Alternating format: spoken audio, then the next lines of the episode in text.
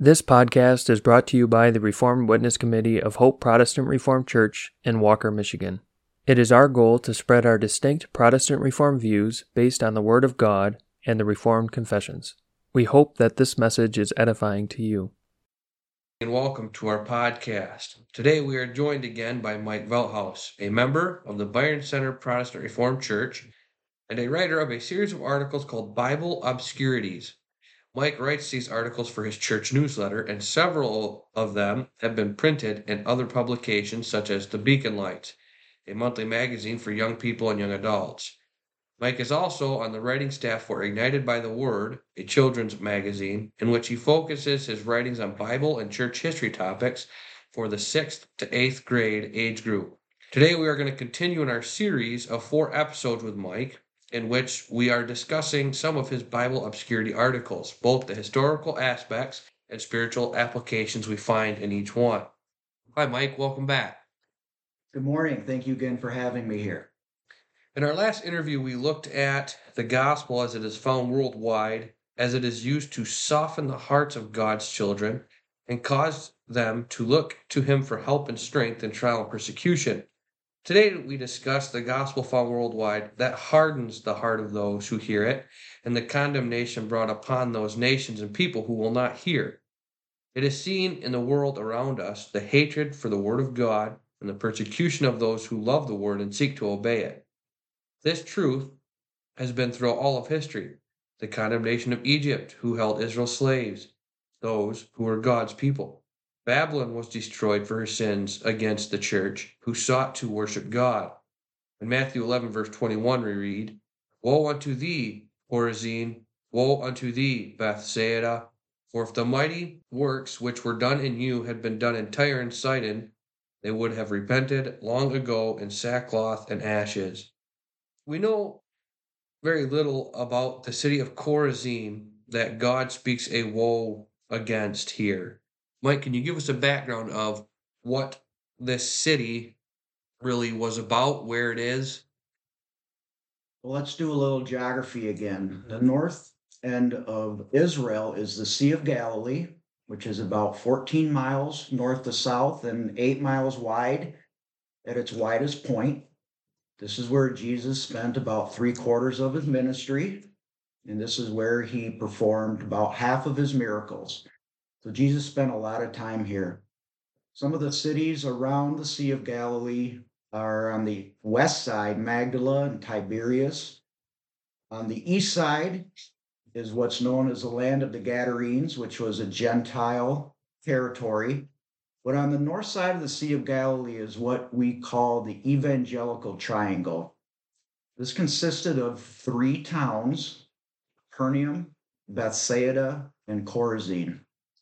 Now, Capernaum and Bethsaida are more known to us because Jesus spent so much time there. There's a lot of miracles and preaching recorded in the New Testament in Capernaum and Bethsaida.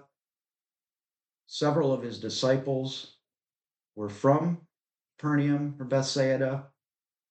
But about two miles north of Capernaum is the town of Chorazin. Now, interestingly enough, as much time as Jesus spent there, it's only recorded in the Bible in a couple places, both in the same context, where Jesus curses that city because of their unbelief. So we know that somewhat relatively recently there has been some archaeological work done here. What are some of those discoveries and digs that they've done and discovered? Well, it's really gone over the past 100 years in Chorazin. In fact, now it's a national archaeological park. They have unearthed so many fascinating items from probably the second century, so not necessarily during Jesus' time, but very soon after. They've uncovered a cobblestone public courtyard. They've found a ritual bath that the people would use to cleanse themselves before special feasts. They have found wine press and olive presses there. But the most important discovery has been unearthing a 50 by 70 foot synagogue that dates back to the second century. Although that's later than Jesus' ministry, it gives us a real good idea of what the synagogue would have looked like when Jesus was there. As you walk in from the south, because all synagogues have to face Jerusalem, you see basically an open area where the people worshiped. During Bible times, the people sat on the floor and listened to the rabbi. Around the edges were stone benches for a people also to sit. But what's not in this synagogue is a balcony. Some synagogues segregated men from the women, but this one did not have a balcony, so that leads us to believe that this was not a segregated synagogue. In the back was a scroll cabinet that would keep the scrolls, and when the rabbi would preach, he would go grab one from this cabinet and then walk back to the front of the place of worship and give his sermon. But the prize jewel of what was discovered here is called the Moses seat. This was a carved stone seat that the authoritative figure would sit on while he delivered his sermon. We read of the seat of Moses in Matthew 23. The scribes and the Pharisees sit in Moses' seat. All therefore whatsoever they bid you observe, that observe and do. But do not ye after their works, for they say and do not, but all their works they do for to be seen of men. So the Moses seat wasn't just a symbolic term, but it's an actual seat where the rabbi would sit and that has also been unearthed. So, very fascinating discoveries in Chorazin. Jesus visited this city multiple times, and yet, outside of these recent discoveries and a few other things that you had mentioned, relatively little is known about it. Why then does Christ so condemn it? Why is it that it is woe unto Chorazin if there's really little information we have on the city itself other than these archaeological digs? Well, a woe is a curse. We read of a woe in Isaiah 6, where Isaiah has a vision in which he's taken behind the scenes into the throne room of God and is able to witness the glory of God what is his reaction? He says, Woe is me, for I am undone. I am a man of unclean lips. A woe is a curse. Isaiah cursed himself compared to the glory of God that he saw in this vision. So when Jesus pronounced woes on Chorazin, he was cursing them. Why? Because they didn't believe. They had the preaching of Christ Himself. They could witness His miracles, but yet it was a town of unbelief, and Jesus cursed it. And that is, to a degree, very understandable. God is very firm on believing in His word. But it's even referred to in Scripture that Chorazin and Bethsaida are compared to Sodom and Gomorrah.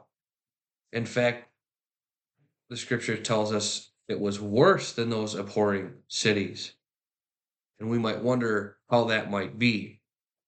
But as you stated, they were able to firsthand witness the miracles and the works of our Lord and Savior Jesus Christ, and they rejected him and they would not believe that he was the real Messiah. So, what does this woe unto Chorazin mean for us as we now live 2,000 years later, yet the word of God is still true in its giving of woes how does this affect us? What do we glean from this this text and this woe? Well, we've been blessed with the faithful preaching of the word. We have all kinds of ways to grow in faith nowadays books, podcasts, Bible studies. Chorazin and Bethsaida had these also. They had the preaching of the word in person, they witnessed miracles in person. Tyre and Sidon, Sodom and Gomorrah, they're still accountable for their unbelief. They did not have the preaching. They had their own conscience. They had the law of God written on their hearts. There was still a command to worship God. So they are without excuse. But how blessed are we to have preaching of the word, the written word of God for our lives?